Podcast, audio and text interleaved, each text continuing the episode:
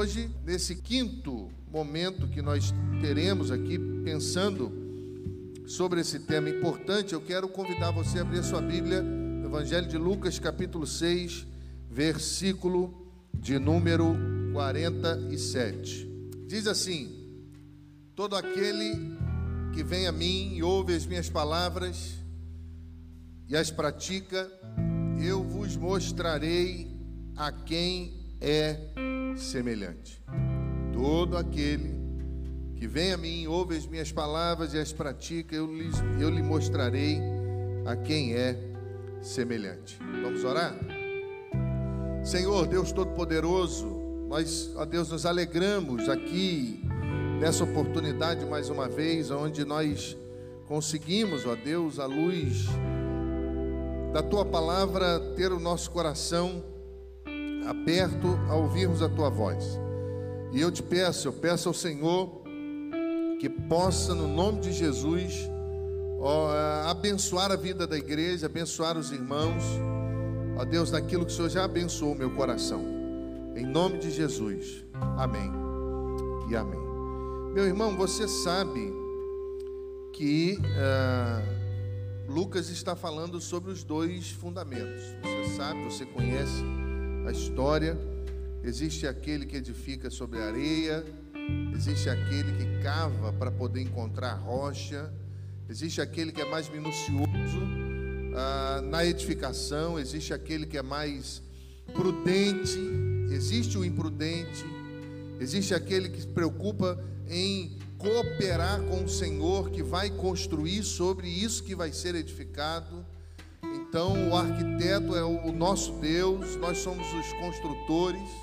Então, nós vamos cavando para que aquilo que foi programado pelo Senhor seja edificado e não venha ruir, seja eterno, dê frutos.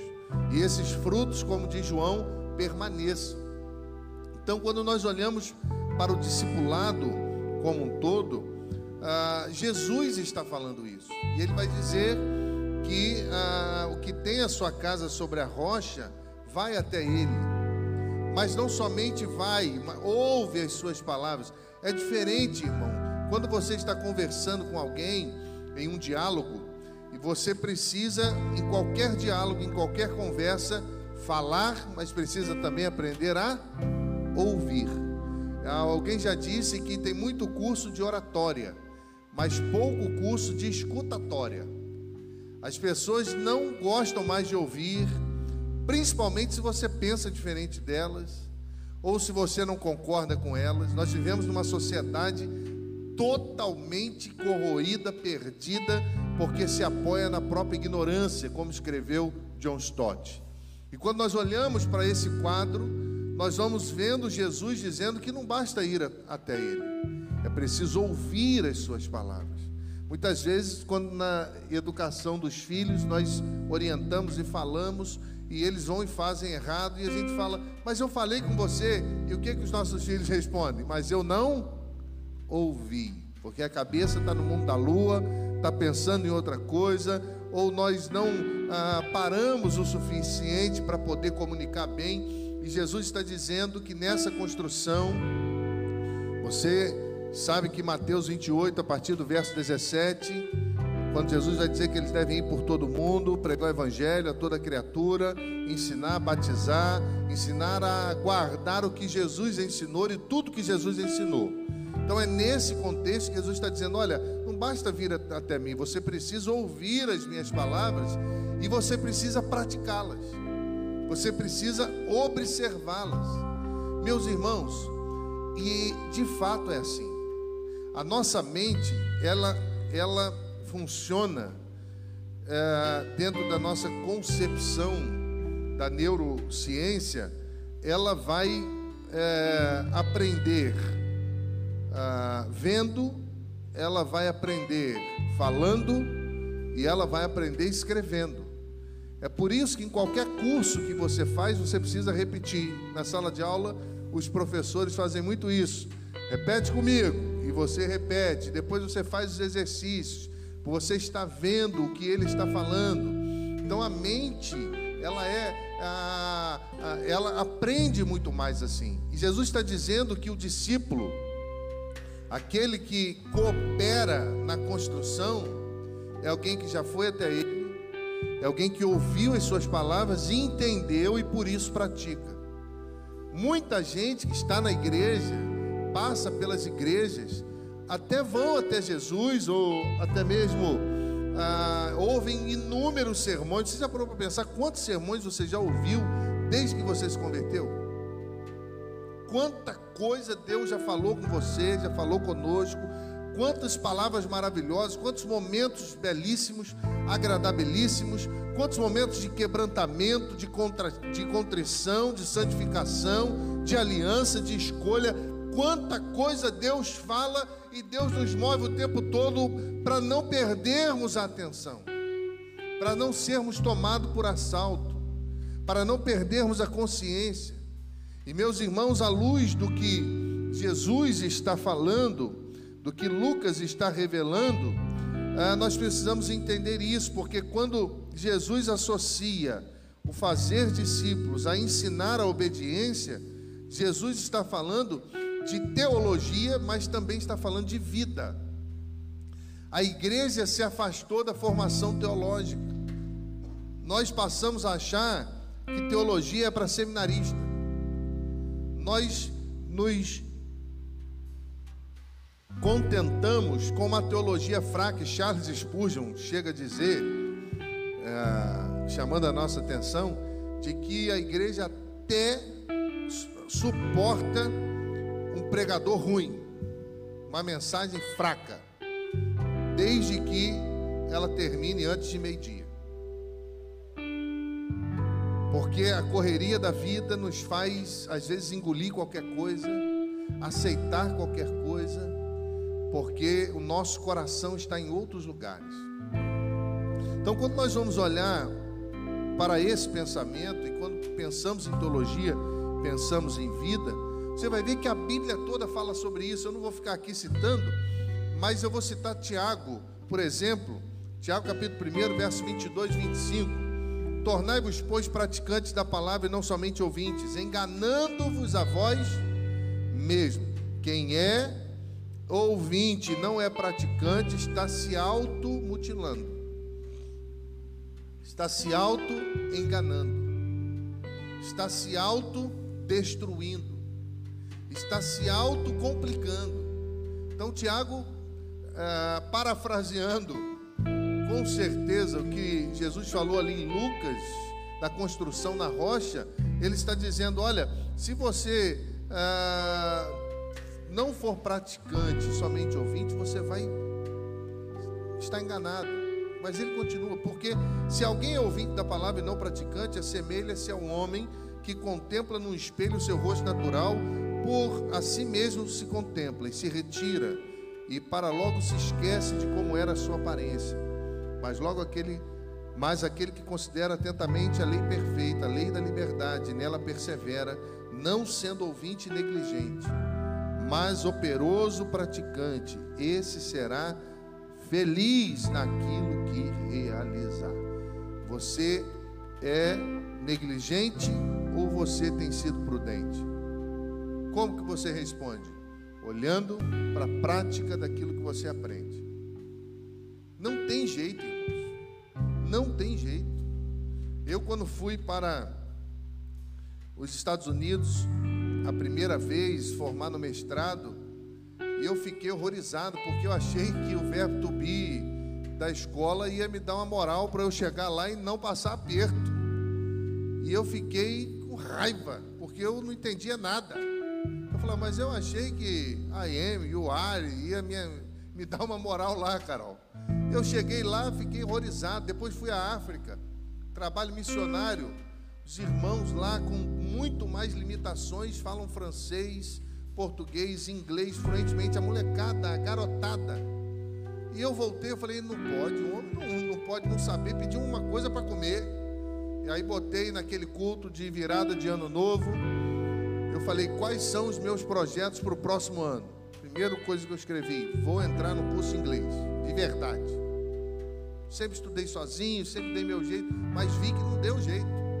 uma coisa ou outra você manobra, mas quando aperta e a conversa vai, você fala, ué, primeira coisa que eu fiz no ano, falei, Janine, vou estudar. Fui lá, passei um aperto tremendo, porque só tinha uma classe de adolescentes. Uma segunda tarde. E adolescente é outro nível. Eles estão há mil anos na frente. E eles gostam de conversar na aula, né? Nós já vamos ficando velhos, a gente quer aprender, a gente sabe o valor do dinheiro, a gente sabe que custa caro, então você quer sugar tudo e quer fazer uma piada. E eu falar, meu Deus, é muita aprovação, mas eu não vou parar. E fui, fui, fui, e até hoje eu estudo. Mas se você não pratica, se você não conversa, se você não escreve, se você não lê, daqui a pouco você até entende o que estão falando, mas você vai ter dificuldade. Então é uma prática direta. A vida cristã é assim. A vida cristã, Lucas relatou no seu evangelho, capítulo 6, 46 em diante, Tiago relatou, Jesus falou sobre isso, mas porque é o que menos nós fazemos. Porque nós investimos tempo, dinheiro, esforço, recurso em tantas coisas e achamos que é muito pesado o investimento no ensino. Nós temos uma geração, worship, que se fala hoje, que acha que se tiver um culto só de música é culto. Mas não é culto, porque só é culto se, se, se houver a, a completude, se ele culminar para a Bíblia. Se não tiver Bíblia, não é culto. Só que essa geração hoje está lá, ó, fumaça, luz preta, e eles estão falando, oh glória, que culto maravilhoso. Só que não é culto. Isso não é culto. Só isso não é culto. E nós precisamos preservar, ensinar os nossos jovens, adolescentes, até muitos adultos. Estão indo nessa onda. Por quê, irmãos? Porque não exige nada deles. Não exige nada deles. Eles vão para um lugar que lhes oferece, mas o Evangelho é exigência. Você tem que morrer, você tem que compartilhar, você tem que testemunhar, você tem que fazer discípulos, ir por todo mundo, você tem que sair do seu lugar de conforto. Mas falar isso, irmãos, nesse tempo de movimentos assim, parece um absurdo, mas não é absurdo. Isso é Bíblia, isso é Evangelho de Jesus. Jesus ele compartilhou com doze, depois mandou de dois em dois, depois mandou os setenta. E você vai ver os discípulos saindo de Jerusalém, indo a Samaria, confins da terra. Você vai ver Jesus saindo de um lugar para o outro, compartilhando. Paulo fazendo isso, Barnabé, Tiago, Timóteo, tanta gente na Bíblia. E aí nós chegamos nessa geração que quer ter um espaço bonito, agradável. Se o pastor não pregar bem, se a música não for do jeito que agrada, a igreja não é boa. Porque uma multidão se tornou consumidor. E uma igreja não é feita de consumidores, uma igreja é feita de discípulos de Jesus. Só que isso tem um preço a se pagar.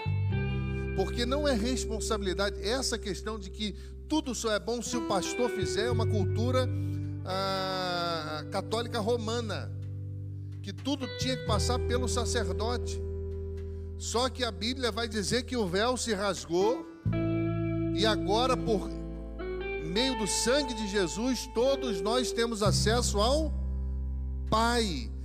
Ah, isso é uma doutrina cristã, sacerdócio universal de todos os crentes.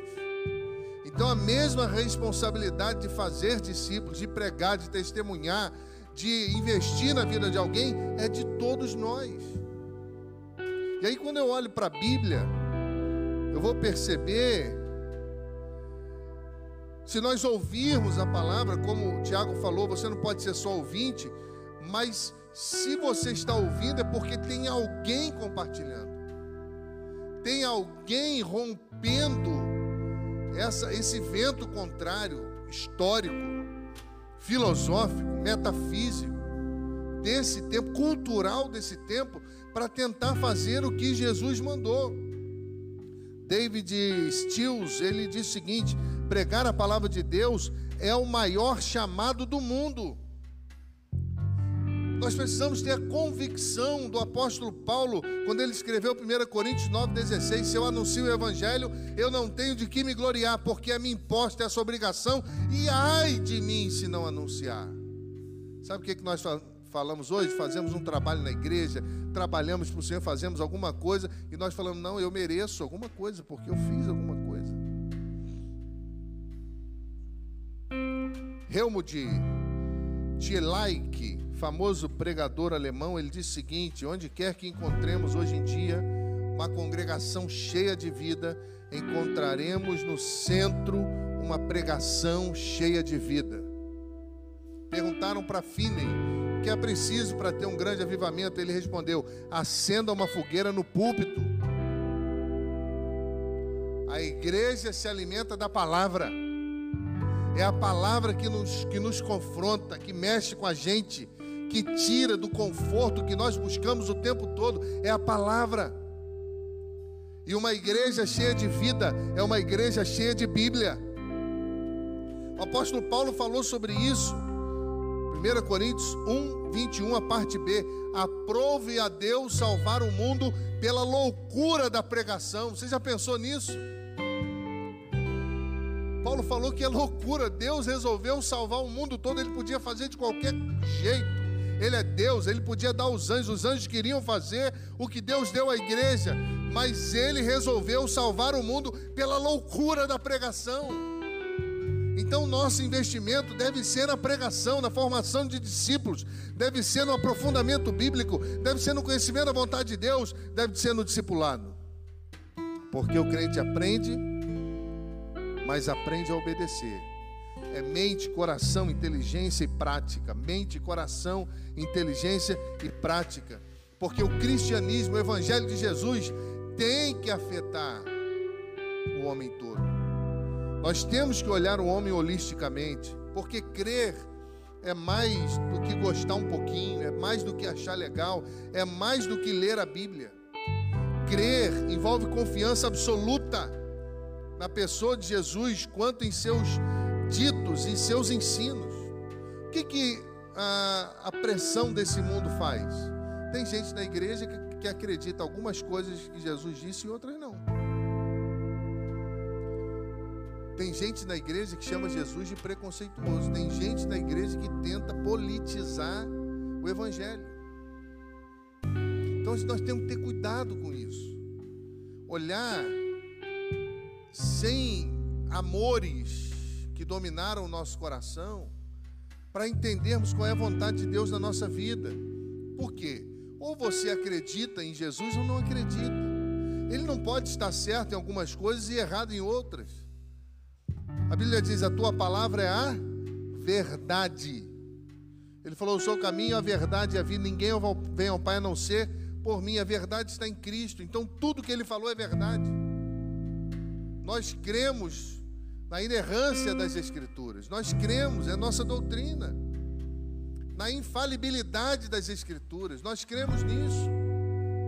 Mas quando nós vemos nesse campo ah, político, sociológico, histórico, as pessoas meio que se confundindo, o amor, o respeito por aquilo que é certo e errado, nós vemos que tem alguma coisa fora do lugar. Porque se você acredita em Cristo, você acredita naquilo que ele disse. Se você não acredita naquilo que ele disse, logo você não acredita em Cristo. João 8, 24. Se vocês não creram que eu sou, não crerem que eu sou, de fato morrerão em seus pecados. E a fé vem pelo ouvir e ouvir o que? A palavra de Deus. Iago Martins, ele escreveu no, no seu livro Faça discípulos ou morra fazendo, ou morra tentando. Ele diz o seguinte: uma igreja local que trata do processo de conversão como uma fé pessoal na pessoa de Cristo, juntamente com a busca da obediência, com a busca de padrões morais, mas que não adiciona a isto o entendimento e a aceitação de certas verdades está fazendo falsos discípulos para Jesus. Isso é muito sério, porque é responsabilidade nossa. Essa garotada que está vindo aí, É o legado que a igreja vai deixar para os próximos garotos que surgirão, porque eles ensinarão. Eles discipularão, mas nós precisamos discipulá-los hoje. Nós precisamos cuidar deles, nós precisamos pagar o preço, nós precisamos andar juntos, chamar para perto, corrigir em amor, dar senso, trazer para o senso da vida, mostrar o Evangelho, e isso tem um preço. Quando nós olhamos para o enredo do texto de Lucas, em paralelo Mateus 7, 24 e 27, os dois vão apresentar esse processo de edificação, mas Mateus vai dizer que a sabedoria está na capacidade de se escolher o tipo de solo que a casa será edificada. Alguns são sábios em escolher o solo. Lucas vai um pouquinho mais a fundo. Ele vai dizer que o construtor, ele é sábio quando ele cava até a rocha a fim de encontrar alicerces firmes. Ele vai além da escolha do solo. Deixa eu dizer uma coisa para você: na vida cristã, na vida da igreja, na sociedade, nas pessoas que vão nortear a sua vida, nas pessoas que vão fazer parte da, da, do seu dia a dia, você vai encontrar sempre esses dois tipos de pessoas: pessoas que se satisfazem escolhendo o solo, mas pessoas que vão além da escolha do solo. Esses que vão além sempre oferecerão mais segurança, sempre apresentarão obras duráveis, duradouras, sempre contribuirão com coisas a mais. Você é desse que se contenta com o solo ou você é desse que vai um pouco além? Porque o que Lucas está fazendo, irmãos, é trazendo luz a essa confissão e prática. Jesus está ensinando que protestos verbais de lealdade não são alicerces firmes para suportar a inundação do juízo de Deus. Se você fala uma coisa, mas faz outra, você não vai suportar, porque você está enganando a você mesmo. O fundo histórico de, do, do fundamento é esse, não é outro. Se você não aplicar lealdade, se você for a, não for além dos, dos protestos, das falácias desse tempo, você não suportará as pressões que estão por vir. E aí, meus irmãos, é nesse enredo que nós somos direcionados a algumas coisas. A primeira delas é olharmos para o nosso coração. O texto, verso 45, diz assim: Um homem bom, do bom tesouro, do coração tira o bem, mas o mal, do mau tesouro tira o mal, porque a boca fala que o coração está cheio. Você não precisa conhecer a, teolo, a, a filosofia freudiana, lacaniana, você não precisa ir para o campo filosófico, histórico, metafísico para conhecer o que uma pessoa pensa, apesar dele dar ferramentas para que você saiba. É só olhar para o que essa pessoa fala. Porque a boca fala o que está no. O que Freud descobriu, Jesus ensinou. Ó. Nós é que não olhávamos para isso. O que a filosofia vem tratar, está na Bíblia, ó. Então, nesse tempo de discipulado, de aprendizado, de Deus mexer com a gente, de tirar a gente, às vezes, de um conforto de anos, se nós não olharmos para o nosso coração e percebermos se existe estrutura, se nós permitimos cavar até encontrar segurança, nós não vamos conseguir, porque nós vamos sucumbir no meio do caminho, porque um cego não pode guiar outro cego, os dois vão cair no abismo. Então, a primeira coisa nesse processo todo que nós estamos aqui às quintas-feiras pensando, e cada quinta-feira aumenta mais o número de irmãos, você que está em casa está perdendo, hein? Porque esse momento aqui não é substituído pelo vídeo. Não é, é diferente, não é, irmãos? Está aqui? É diferente. Você precisa olhar para o coração. Se o seu coração está em Cristo, você vai além do disfarce da vida. Se o seu coração está em Cristo, você vai além do, dos solos que estão diante dos nossos olhos. Você quer mais, você quer buscar os tesouros escondidos. Você sabe que Deus tem revelações mais profundas. Você faz que você sabe que além da letra há coisas insondáveis que só o Espírito Santo pode dar. E aí de repente você está lendo o texto bíblico, o Espírito Santo abre os seus olhos e fala: por que, que eu nunca vi isso? Assim? Então a primeira coisa que nós precisamos todos nós aprender e entender é que há um tempo de cuidado um a um, pessoal, que é muito maior do que vir só à igreja. É muito mais profundo e é muito mais nobre porque Deus conferiu isso, Deus te chamou para construir com Ele. Olha que coisa linda, irmãos. Deus nos chamou para cooperar com Ele. Ele fez o projeto e Ele entregou na mão dos homens. Os anjos queriam, mas Ele entregou na mão dos homens. E Ele chamou os homens e disse: Olha, vocês façam isso porque eu vou edificar. Mas se você não olhar para o coração, se você não tiver o seu coração essa certeza de que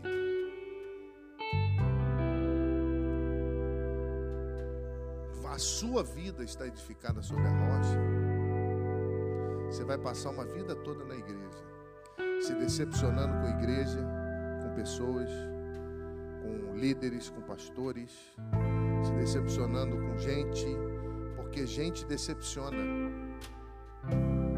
gente magoa, gente fere, gente trai, gente inclina para o mal, erra sem querer, mas erra.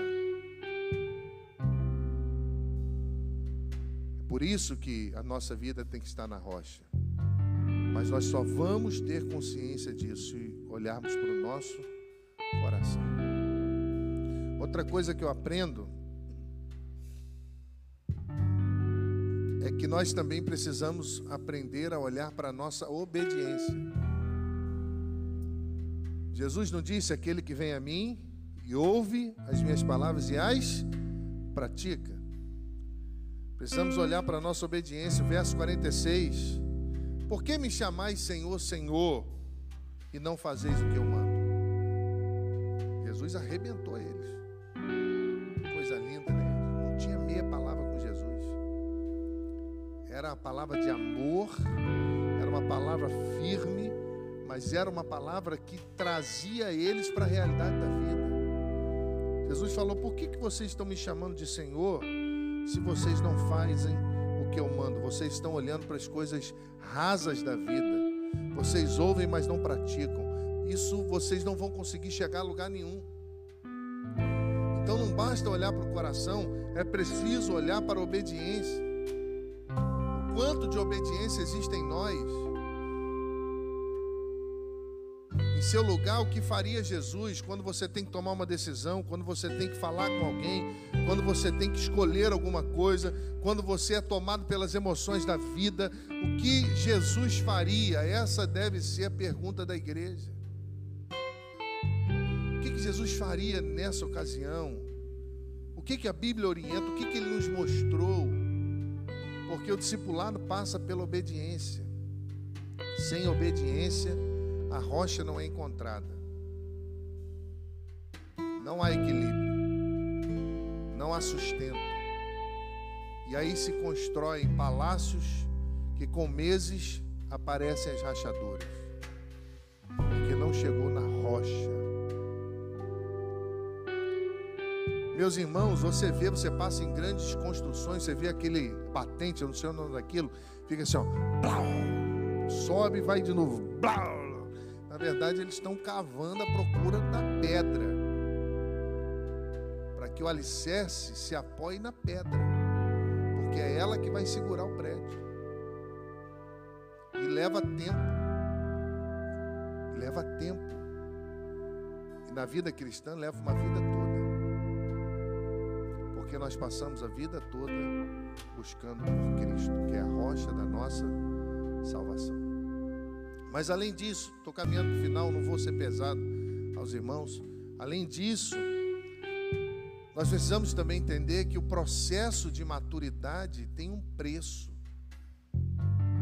E como é difícil, irmãos. Não é assim? Amadurecer dói. Às vezes eu brinco com a Ana e ela, é, quando era menorzinha, eu vou falar porque ela está dormindo, senão ela ia ficar brava comigo. Ela é menorzinha e ela, pai, saiu uma espinha, qualquer manchinha no rosto, porque ela aprendeu que espinha é sinal de crescimento, de, de que o corpo está se desenvolvendo. Nós vamos trabalhando ela, e estudando ciência, foi vendo. Aí eu falava, filha, que legal, você está crescendo. Ela, ah, por que, que você está chorando? Eu não quero crescer. Crescer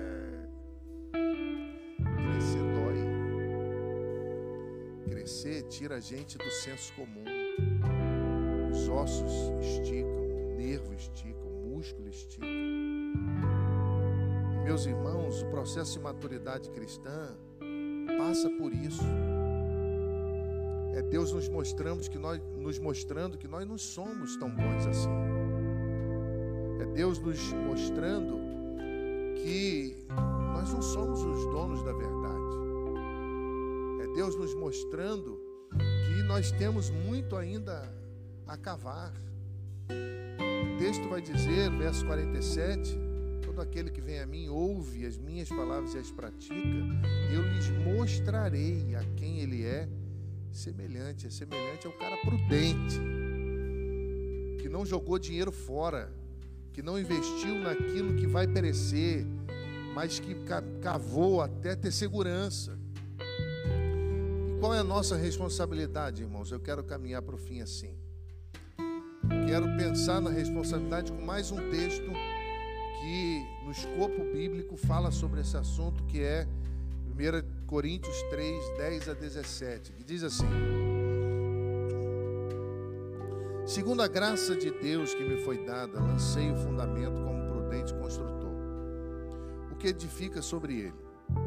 Porém, cada um veja como edifica, porque ninguém pode lançar outro fundamento além do que foi posto, o qual é Jesus Cristo. Contudo, se o que alguém edifica sobre o fundamento é ouro, prata, pedras preciosas, madeira, feno e palha, manifesta se tornará a obra de cada um. Pois o dia a demonstrará, porque está sendo revelada pelo fogo. E qual seja a obra de cada um, o próprio fogo o provará. Se permanecer a obra de alguém sobre o fundamento que edificou, esse receberá galardão. Se a obra de alguém se queimar, sofrerá ele dano, mas esse mesmo será salvo, todavia, como que através do fogo. Não sabeis que sois santuário de Deus e que o Espírito de Deus habita em vós? Se alguém destruir o santuário de Deus, Deus o destruirá, porque o santuário de Deus que sois vós é sagrado duas coisas que vão nos mostrar à luz desse texto sobre a nossa responsabilidade como servos discipuladores, como igreja. A primeira delas está no verso 10 de 1 Coríntios, capítulo 3. Paulo disse que ele era um prudente construtor e sua prudência não estava na sua expertise, na sua sabedoria como um, alguém que manipula alguma ferramenta, que mistura algum produto para construir alguma coisa. A sua prudência estava em reconhecer que o governo é Então, nosso maior desafio nesse processo é descobrir que nós não somos donos de nada, nós somos cooperadores como cooperadores, a responsabilidade é nossa também, mas ela também é pessoal. Nós não podemos influenciar na escolha das pessoas. Nós não podemos abrir a boca, a mente, colocá-la dentro que a pessoa tem que fazer. Nós podemos, à luz do amor de Deus, cooperar, sabendo que quem vai trabalhar no coração e na mente é o próprio Deus. Paulo reconheceu isso. Outra questão que vai nos mostrar também coisas uma, uma coisa interessante é que o alicerce ou o fundamento da igreja é Jesus Cristo e seu Evangelho. A igreja não está sobre outra base que não seja essa. Se Cristo não aparecer no culto, não é culto. Eu ensino os alunos, quando dou aula de homilética, que tem sermões que você procura Jesus no texto, no sermão, o camarada falou uma hora e você não vê Jesus. Vai para esses shows aí que tem e procura Jesus. Mudou o púlpito hoje, não é assim? Ele senta, igual um teatro, aguinha do lado, você vai conseguir. Você é poderoso, você é maravilhoso. Mas o Evangelho de Jesus diz que tem coisas que nós nunca conseguiremos, que nunca vão acontecer. E aí? Então, o alicerce, aquilo que, é, que fundamenta a igreja é Cristo. Gálatas 1, 6, 8. Admira-me que, estáis, que estejais passando tão depressa daquele que vos chamou na graça de Cristo para outro evangelho, o qual não é outro, senão que há algum que vos, alguns que vos perturbam e querem perverter o evangelho de Cristo. Mas ainda que nós, ou mesmo um anjo vindo do céu, vos pregue esse evangelho que vá além do que vos temos pregado, seja anátema. Que Jesus disse está na Bíblia. Se não está na Bíblia, Jesus não disse. Ponto. 1 Coríntios 3,11, porque ninguém pode lançar outro fundamento além do que foi posto, o qual é Jesus Cristo. O fundamento da igreja não é Pedro, como o catolicismo diz, és Pedro sobre é, essa, é, essa rocha eu edificaria a minha igreja. Ali é uma jogada grega, né? tu és Petros, sobre esta Petra edificarei a minha igreja. Jesus disse: Tu és fragmento da rocha que eu sou. Então eu vou edificar sobre mim mesmo. Qual o nosso desafio, irmãos? Olhar para a história, olhar para a Bíblia, olhar para a nossa vida. Eu lembrei quando eu estava, David pode me auxiliar aqui por obséquio, quando eu estava lendo um pouquinho, eu lembrei de Filo, filósofo judeu, pai da filosofia, é, daquele tempo, né, mesmo sem um grande reconhecimento, ele era contemporâneo de, de Paulo, e lembrei também de Epiteto, filósofo estoico, conhecido no final do século I depois de Cristo. Os dois afirmavam que o templo de Deus é dos crentes. Visão que a igreja primitiva tinha e que a comunidade a, que pensava ao redor da igreja tinha a olhar para a igreja era que a igreja só era igreja quando ela estava junto. E Russell Shedd falou sobre isso na sua teologia. Ela diz que nós somos tijolos separados, mas quando nos unimos, nós somos templo nós somos prédio, nós somos edifício. E o mundo está olhando para nós. Por isso que na igreja ninguém pode andar sozinho. Por isso que no Evangelho de Jesus Cristo ele nunca ficou sozinho, nunca deixou ninguém sozinho. Mas se você continuar lendo o capítulo 3, o verso 15 de 1 Coríntios, ele vai falar que tudo isso passa por um grande desafio que é a maturidade. Ele vai falar sobre a imaturidade. E meus irmãos, aqueles que são fracos na edificação, cujo trabalho não sobrevive às provas, não receberão recompensa, mas receberão salvação. Se você olhar o texto, ele vai dizer: vão ser provados pelo, pelo fogo, mas serão salvos. A ideia do texto é assim: escaparão por um fio, terão a salvação, mas não terão galardão nenhum serão aqueles que se contentarão com os pastos, com os campos.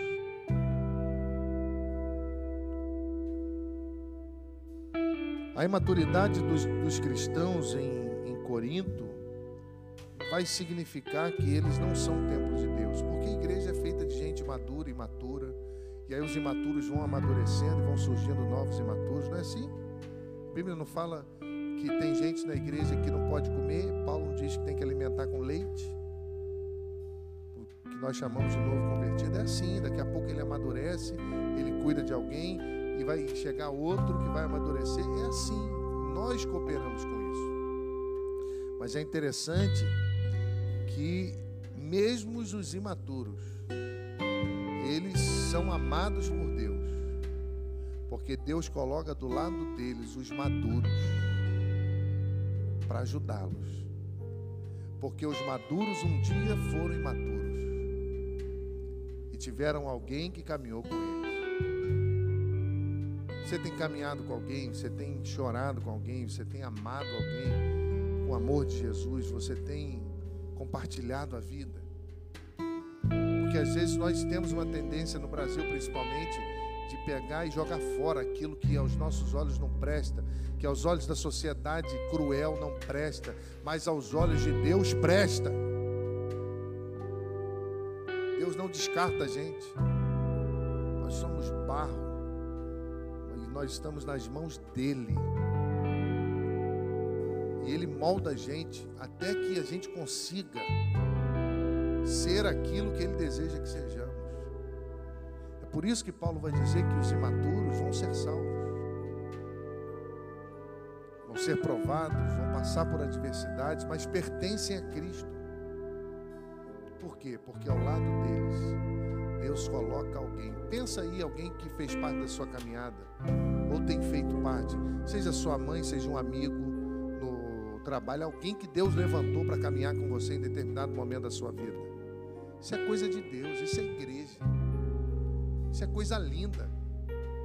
É por isso que não tem como não amar esse Deus, é por isso que não tem como não se apaixonar pela igreja, é por isso que não tem como não ser assim.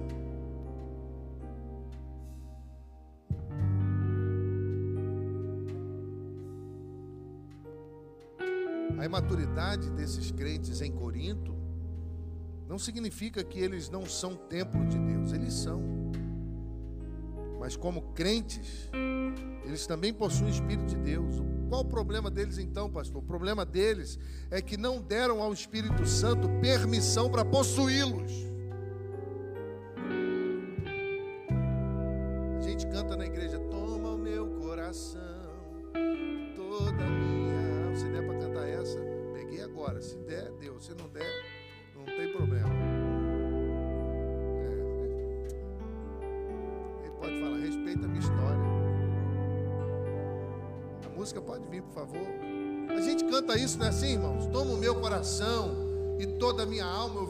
Para ti. É mentira muitas vezes. Muitas vezes isso não é verdade. É bonito, é emocionante, é desejoso, mas às vezes nós não vivemos isso. Porque se nós não sabemos, preste atenção em mim, se nós não sabemos o que é olhar para o imaturo, amar ele, caminhar com ele, nós vamos nos achar superiores, mas um dia nós fomos imaturos. Um dia Deus colocou alguém para cuidar da gente, até que viéssemos a amadurecer mais. Quero concluir, irmão. Lucas 6,49, mas o que ouve e não pratica é semelhante a um homem que construiu a sua casa sobre a terra, sobre a areia, sem alicerces. Arrojando-se o rio contra ela, logo desabou. E aconteceu que foi grande a ruína daquela discipulado nada mais é do que a nossa cooperação com essa construção de Deus na vida do homem para que ele suporte os ventos, para que ele suporte os rios, para que ele suporte as tempestades, não pela força do seu braço, porque quem está sustentando ele é o braço de Deus. Amém, meu irmão?